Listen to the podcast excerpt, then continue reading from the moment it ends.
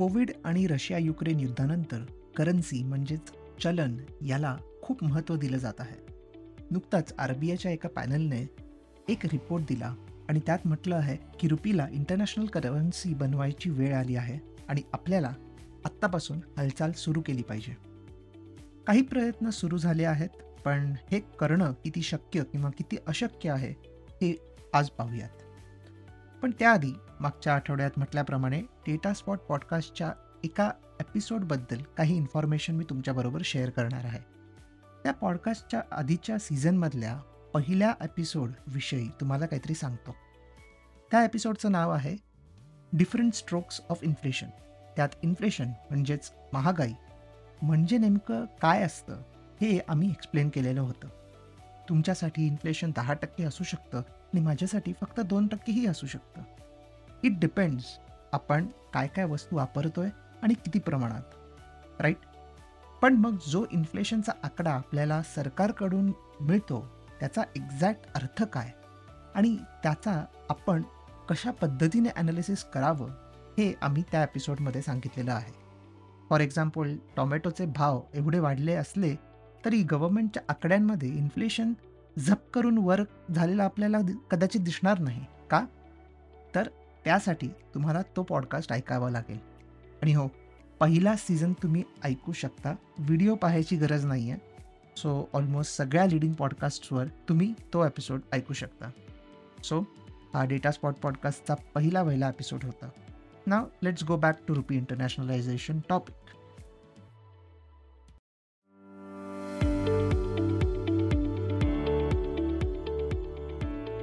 This podcast is a labour of love. हा podcast मला produce करायला जेवढी मजा येते तेवढंच आय होप तुम्हालाही ऐकून याचा उपयोग झाला असेल. तर आता तुम्ही या पॉडकास्ट प्रोडक्शनमध्ये माझी साथ देऊ शकता. शो नोट्समध्ये दिलेल्या एका लिंकवर जाऊन तुम्ही माझी एक कॉफी स्पॉन्सर करू शकता किंवा एक अख्खा heavy lunch. Keep listening and sharing this podcast. Thank you. सर्वप्रथम मुळातच रुपी इंटरनॅशनलाइज करणं किंवा होणं म्हणजे नेमकं काय? सध्या कोणतेही इंटरनॅशनल ट्रान्झॅक्शन करायचं असेल तर ते डॉलर्स थ्रू रूट होतं. म्हणजे जर तुम्हाला रुपीज बदलून चायनीज युआन किंवा कोरियन वॉन पाहिजे असले तर मोस्टली रुपीज आधी डॉलर्समध्ये कन्वर्ट होतात आणि मग डॉलर्समधून जी हवी असलेली करन्सी आहे त्यात. सो यात ॲक्च्युअल पिक्चरमध्ये फिजिकल डॉलर्स येत नाहीत. बॅक एंडला जेव्हा बँक ट्रान्झॅक्शन प्रोसेस करतात तेव्हा त्यांना हा मार्ग घ्यावा लागतो. डॉलर्सबरोबरच युरो देखील अशीच एक इंटरनॅशनल करन्सी आहे ज्याचा वापर डॉलर्स खालोखालच केला जातो. सिमिलरली GBP म्हणजेच इंग्लंडचा पाऊंड आणि जॅपनीज येन देखील इंटरनॅशनल लेवलवर ॲक्सेप्टेड करन्सीजपैकी एक आहेत. सो वर सांगितलेलं ट्रान्झॅक्शन कशासाठी लोकांना करावं लागत असेल? बरं, कोणतंही इंटरनॅशनल ट्रेड होत असेल तर अशा प्रकारचं ट्रान्झॅक्शन होणारच आहे. म्हणजे चायनीज लोकांनी जर इंडियन्सना एखादा माल विकला असेल तरी देखील ट्रान्झॅक्शनचं स्वरूप असंच असेल. किंवा इंडियन IT कंपनीने जर्मनमधल्या एका कंपनीला सर्व्हिस प्रोव्हाइड केली असली तरी ते ट्रान्झॅक्शन असंच असेल. त्याचबरोबर आपण जर परदेशी फिरायला गेलो तर आपल्याला काही कॅश कॅरी करावे लागते. बऱ्याच देशांमध्ये डायरेक्ट कन्व्हर्जन होणं कठीण असतं, त्यामुळे हे ट्रान्झॅक्शन्स डॉलर्स थ्रू रूट केले जातात. म्हणजे त्यांच्याकडे इंडियन रुपीजचा तेवढा साठा नसेल पण डॉलर्सचा नक्की असेल. म्हणूनच आपण इंडियन रुपीज दिले की ते आपल्या रुपयाचे डॉलर्समध्येच कन्व्हर्जन करून टाकतात आणि ते डॉलर्सच साठवतात, कारण ते इंडियन रुपीज ठेवून करणार काय असा त्यांना प्रश्न पडतो. खरं तर सिमिलर घटना सध्या आपल्या बाबतीत घडली.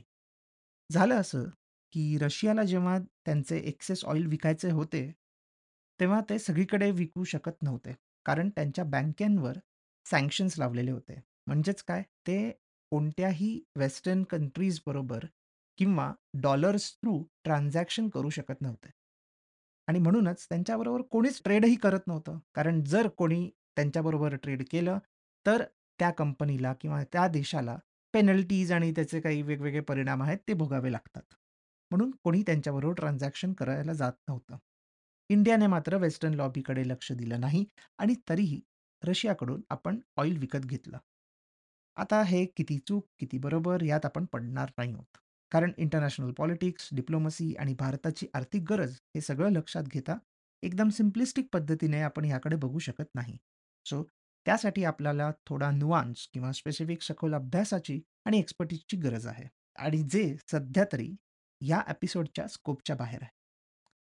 सो आपण ट्रान्झॅक्शन रशियाबरोबर केलं, ओके. आता आपण म्हटलं रशियाला की बाबा आम्ही तुला डॉलर्स देऊ नाही शकत, सो त्याच्या ऐवजी आम्ही तुम्हाला आमचा रुपयाच देतो. आधी रशिया म्हणाला की ठीक आहे, आपण असं कॉन्ट्रॅक्ट करूयात. आणि त्यावेळेला तुम्हाला आठवतही असेल की फार मोठी बातमी झाली होती की आता रुपया इंटरनॅशनल ट्रान्झॅक्शनमध्ये वापरला जातोय, रुपया खूप वर जाणार वगैरे वगैरे वगैरे. पण नंतर झालं असं की रशियाकडे खूप रुपया येऊन पडले आणि त्यांना एवढ्या रुपयांचं करायचं काय हे कळलं नाही. कारण जर आपले संबंध पाहिले तर लक्षात येईल की रशिया इंडियावर एवढं डिपेंडंट नाही आहे, उलट आपणच त्यांच्यावर डिपेंडंट आहोत डिफेन्स इक्विपमेंट आणि तेलासाठी. सो रशिया म्हणालं की अरे एवढ्या पैशांचं मी काय करणार हे मला कळत नाही आहे, सो तुम्हाला रुपये देऊ नको. उलट ते म्हणाले की आम्हाला चायनीज युआन चालतील, कारण आम्हाला शेवटी चायनाला पैसे द्यायचे आहेत, कारण आम्ही त्यांच्याकडनं खूप सामान इम्पोर्ट करतोय. सो आम्हाला ते बरं पडेल की तू आम्हाला युआनच दे, सो दॅट तेच युआन आम्ही चायनाकडे परत देतो. आणि म्हणूनच आपल्याकडच्या बऱ्याच ऑइल रिफायनर्सना युआनमध्ये ट्रान्झॅक्शन करावं लागलं आणि रुपीजचा जो मार्ग होता तो बंद करावा लागला. आता इथे आपण इंटरनॅशनल इकॉनॉमिक्सचा मेन फंडा समजून घेऊयात. आपले संबंध चांगले असणं इम्पॉर्टंट नाही आहे, आपल्या करन्सीचा फायदा कोणाला कसा होणार आहे हे समजून घेणं जास्त महत्त्वाचं आहे.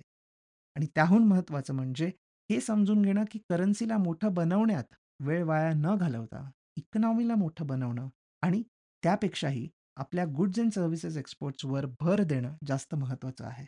जर रशिया आपल्याकडून किमान तेवढ्याच किमतीचं सामान विकत घेत असेल तर रशियाला आपल्याबरोबर रुपीजमध्ये ट्रेड करायचा फायदा असणार आहे. म्हणजे आपण त्यांना 1,00,000 रुपये देऊ, त्या बदल्यात आपल्याला ते 1,00,000चं तेल देतील आणि आपण त्यांना काहीतरी सर्व्हिस प्रोव्हाइड करू शकतो. तर ते ट्रान्झॅक्शन रुपयामध्ये केलेलं त्यांना चालणार आहे किंवा चालेल, कारण एक्स्ट्रा रुपीज त्यांना ठेवायचं नाही आहेत. सो हे हा एक बेसिक फंडा आहे इंटरनॅशनल इकॉनॉमिक्समधला, ओके.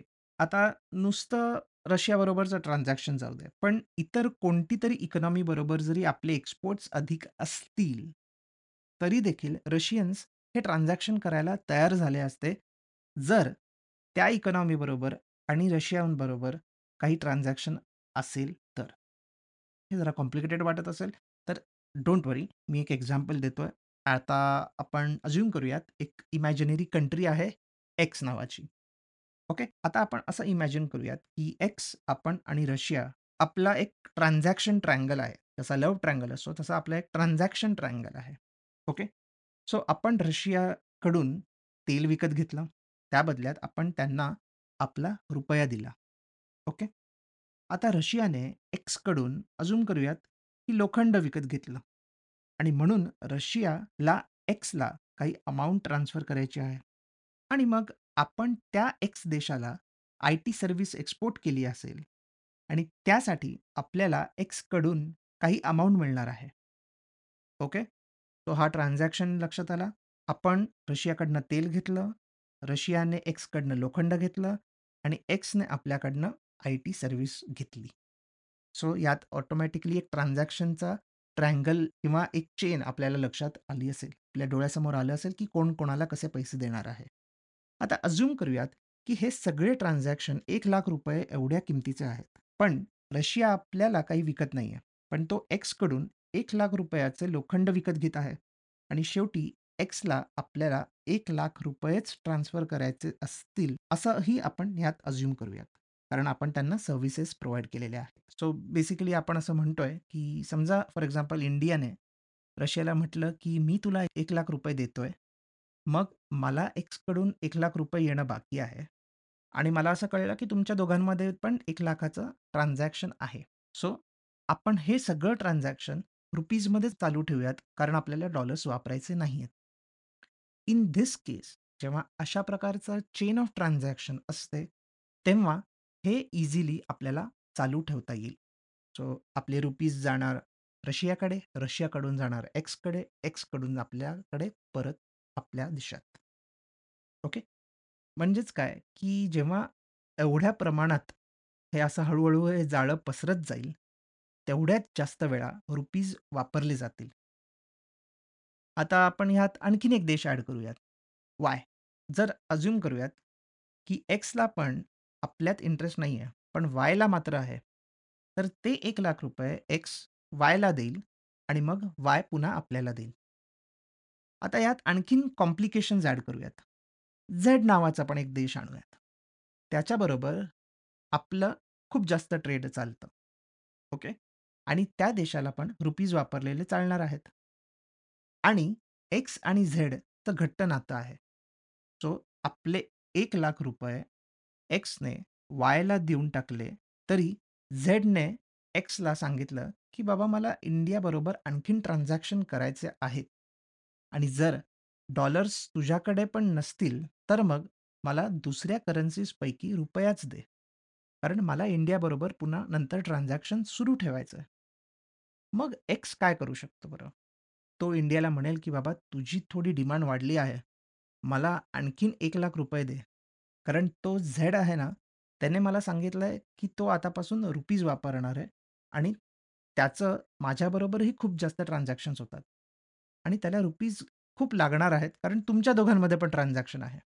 सो इन जनरल तू मला रुपीजच दे, आपण रुपीजमध्येच ट्रान्झॅक्शन करूया, सो दॅट तुमचा आणि झेडचं पण ट्रान्झॅक्शन चालू राहील, माझं आणि झेडचं पण ट्रान्झॅक्शन चालू राहील. सो मग मी काय करतो, तू मला थोडे रुपीज देऊन ठेव, ते मी माझ्या रिझर्व्समध्ये ठेवतो कारण झेडला सतत लागत असणार आहे. सो तो जेव्हा मागेल तेव्हा मी त्याला तशा पद्धतीने ट्रान्झॅक्शन सेटल करेन, मग तो रुपीज परचेस करू शकतो बाजारातून. सो अशा पद्धतीने एक्स आणि झेड आणि असे इतर सगळे देश बेसिकली रुपीजमध्ये ट्रान्झॅक्शन करायला सुरू करतील आणि मग एखाद्या देशाला असं वाटेल की आपल्याला रुपीजचा साठा वाढवण्याची गरज आहे कारण रुपीजची देखील डिमांड हळूहळू वाढत चालली आहे. तेव्हा आपण म्हणू की ॲक्च्युअलमध्ये ॲक्च्युअलमध्ये रुपीजची डिमांड वाढत आहे, ॲक्च्युअलमध्ये इंडियाची डिमांड खूप वाढत आहे. समजा यात आणखीन 4-5 देशांनी देखील रुपयाची मागणी केली तर आणखीन 1-2 देश असे म्हणतील की मला अजून रिझर्व्समध्ये रुपीज ठेवायचे आहेत. ह्यात अंडरलाईंग ॲस्पेक्ट काय आहे ते म्हणजे जर लोकांना आपल्याला पैसे द्यायचे असतील तर ते रुपीजमध्ये सेटल करायला रेडी होतील जर त्यांना असं दिसलं की इंडियाबरोबरचा ट्रेड हा वाढत आहे आणि लोकांना म्हणजे इतर देशांना रुपीजमध्ये अमाऊंट सेटल झालेलं चालणार आहे. रशियाला सध्या आपल्याला पैसे द्यायचे नाही आहेत, उलटं आपल्यालाच पैसे द्यायचे आहेत त्यांना. म्हणजे त्याचा अर्थ काय की रशिया हा नेट एक्सपोर्टर आहे. इंडिया आणि रशियाच्या ट्रान्झॅक्शनमध्ये आपण त्यांच्याकडनं खूप गोष्टी इम्पोर्ट करतो म्हणजेच आयात करतो आणि कमी गोष्टी निर्यात करतो, म्हणून एकूण आपण नेट इम्पोर्टर किंवा खूप अधिक प्रमाणात आयात करतो. किंवा ह्याचाच अर्थ काय की आपल्याला कायमच त्यांना पैसे द्यावे लागणार आहेत. आणि रशिया आणि चायनामध्ये काय आहे की चायना हा नेट एक्सपोर्टर आहे, रशिया नेट इम्पोर्टर आहे. म्हणजेच काय की रशियाला कायमच चायनाला पैसे द्यावे लागणार आहेत. म्हणूनच तो आपल्याला म्हणतोय की तुम्ही चायनीज युआनच द्या, रुपया देऊ नका. म्हणजेच काय की चायनीज युआनची डिमांड जास्त आहे, इंडियन रुपीजची डिमांड कमी आहे. सो याचा अर्थ काय आहे, जर आपण आपले एक्सपोर्ट्स वाढवले तरच आपल्या रुपीजची डिमांड वाढत राहील. म्हणजे 1 लाख रुपये तांदूळ देऊन जर आपण त्यांच्याकडून 2 लाखाचा तेल घेणार असू तर नेटमध्ये आपल्यालाच फायनली अकाउंट सेटल करावं लागणार आहे आणि त्यामुळे आपल्याला त्यांच्या डिमांड सर्व करावे लागणार आहेत, म्हणजेच त्यांच्या हिशोबाने आपल्याला वागावं लागणार आहे. जर परिस्थिती उलटी झाली की आपण जास्त गोष्टी एक्सपोर्ट करतोय तर आपण त्यांना सांगू मला तू रुपीजमध्ये ट्रान्झॅक्शन करायला हवं आहे, डॉलर्समध्ये नाही किंवा युआनमध्ये देखील नाही. हे झालं बेसिक की काय करायला पाहिजे किंवा आयडियली काय केलं जातं.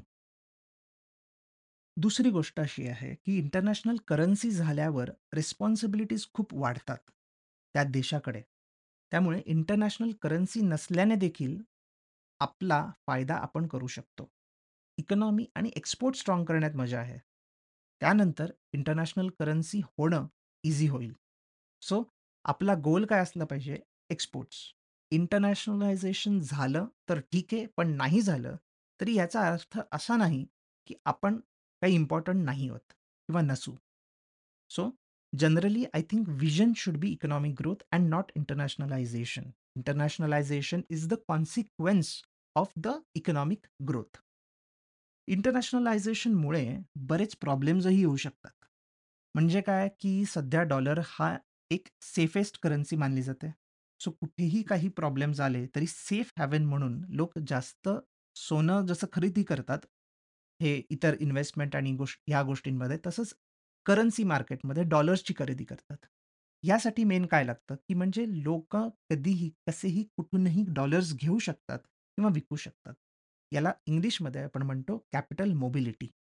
सो US ची कॅपिटल मोबिलिटी खूप जास्त आहे आणि ह्या कारणामुळे देखील डॉलर आज त्या जागी आहे. पण याचे वाईट इम्पॅक्ट्स इकॉनॉमीमध्ये दिसतात. विचार करा की बिलियन्स ऑफ डॉलर्स कसेही कुठेही मूव्ह होत आहेत, तर करन्सीच्या व्हॅल्यूवर, इन्फ्लेशनवर आणि फायनान्शियल मार्केट्सवर केवढा परिणाम होऊ शकतो बरं. द थिंग इज की ते US ला ॲक्सेप्टेबल आहे, त्यात ते ढवळाढवळ जास्तपैकी करत नाहीत. चायनामध्ये थोडं जरी असं झालं तर लगेच चायनीज गव्हर्नमेंट त्यांच्या करन्सीची व्हॅल्यू फिक्स करून टाकतो की खूप ट्रान्झॅक्शन झाले आहेत आणि मार्केटमध्ये जो भाव चालू आहे तो आम्हाला मान्य नाही आहे. सो आता चायनीज युआनचा हा असा असा भाव राहणार आहे, बस, दॅट्स इट. अशा पद्धतीने चायनीज सरकारचा ॲटिट्यूड आहे. सो या कारणामुळे चायनीज युआनवर लगेच विश्वास ठेवता येत नाही, कारण उद्या गव्हर्नमेंट म्हणेल की पैसे काढून घ्यायचेच नाहीत इन्व्हेस्टर्सने किंवा ट्रेडर्सने, तर इन दॅट केस लोकांचे पैसे अडकले जातील चायनामध्ये. पण US मध्ये फ्री कॅपिटल मोबिलिटी असल्याने ते आपल्याला काहीही करण्यावर रोख लावत नाहीत. त्यामुळे US गव्हर्नमेंटवर लोकांचा जास्त विश्वास आहे. इंडियावर आहे का? नाही, अजून तरी नाही. आणि हा मार्ग फार कठीण आहे, तो तेवढ्या प्रकारे विश्वास आणण्याचा किंवा विश्वास दाखवण्याचा हा मार्ग थोडा खडतर पण आहे, कारण आपण एकदमच अनप्रडिक्टेबल आहोत. चायनीज एवढं जरी नसलो आपण तरी त्यांच्या खालोखालच असू काही बाबतीत, असं म्हणायला हरकत नाही. For example, all of a sudden 500 आणि 1000च्या नोटा बंद होणं किंवा रेट्रोस्पेक्टिव्ह टॅक्स आणून टाकणं किंवा फॉरेन ट्रॅव्हल करत असाल तर त्यावर निर्बंध आणणं, हे सगळं पाहता इंडियावर विश्वास लगेच बसणार नाही. सो त्यासाठी आपल्याला कॅपिटल मोबिलिटी वाढवायला हवी आणि त्याचे जसे चांगले परिणाम असतात तसेच वाईट परिणामही असतात आणि ते भोगायची तयारी आपल्याला दाखवायला हवी. So focusing on economy, then exports, then अगदीच आपल्याला वाटत असेल तर कॅपिटल मोबिलिटी, आणि गव्हर्नमेंट पॉलिसीमध्ये सर्टॅन्टी आणणे. पॉलिसी सर्टॅन्टी म्हणजे की पुढील 2 वर्ष, पुढील 5 वर्ष एकाच पद्धतीची पॉलिसी राहणार आहे, ज्यामुळे बिझनेस करणं किंवा ट्रान्झॅक्शन करणं सोपं जाणार आहे. हे एक खूप मोठं आणि महत्त्वाचं टूल आहे. जर आपल्याला असं वाटत असेल की आपल्यावर लोकांनी विश्वास ठेवावा, तर त्यासाठी आपल्याला अशा प्रकारच्या पॉलिसीज आणणं फार फार फार महत्त्वाचं आहे. त्यामुळे जर आपण हे सगळं केलं तर इंटरनॅशनलायझेशन ऑफ रुपी आपोआपच होऊ शकतं. पण त्यासाठी इतर अनेक प्रॉब्लेम्स आहेत देशात, ते सोडवणं महत्त्वाचं आहे. आणि ही एक अशी गोष्ट आहे की ती आपोआप होऊ शकते, त्याच्या मागे फार धावायची गरज नाही आहे. म्हणूनच त्यामुळे बरीच लोक म्हणतात की this is not a bigger issue. Main issue आहे आपण exports, economy, capital mobility, policy certainty, या 4 गोष्टीवरती जर आपण फोकस केलं तर आपल्याला पुढचा जो आपल्याला इंटरनॅशनलायझेशन करायचं आहे तर ते करणं इझी होऊ शकतं. पण as I have said, this should not be our goal. Our goal should be economic growth and people's wellbeing. तुम्हाला यात काही डाऊट्स असतील तर नक्की विचारा. तुम्हाला माझे सगळे IDs माहितीच आहेत, शो नोट्समध्ये मी सगळे डिटेल्स टाकलेले आहेतच. थँक्यू.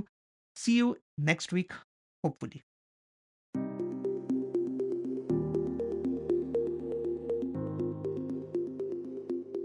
तुम्ही हा episode Spotify, Apple Podcasts, Binge Pods, Gaana, Jio Saavn, Amazon music, विंक म्युझिक ॲप्स, इकॉन गलीच्या वेबसाईटवर आणि कुठल्याही लीडिंग पॉडकास्ट ॲप्सवर ऐकू शकता. मी दर सोमवारी नवीन एपिसोड घेऊन येतो. तुमचा फीडबॅक आणि सजेशन्स शो नोट्समध्ये दिलेल्या माझ्या ब्लॉग, लिंक्डइन किंवा ट्विटर अकाउंट्सवरून मला नक्की कळवा. See you in the next week.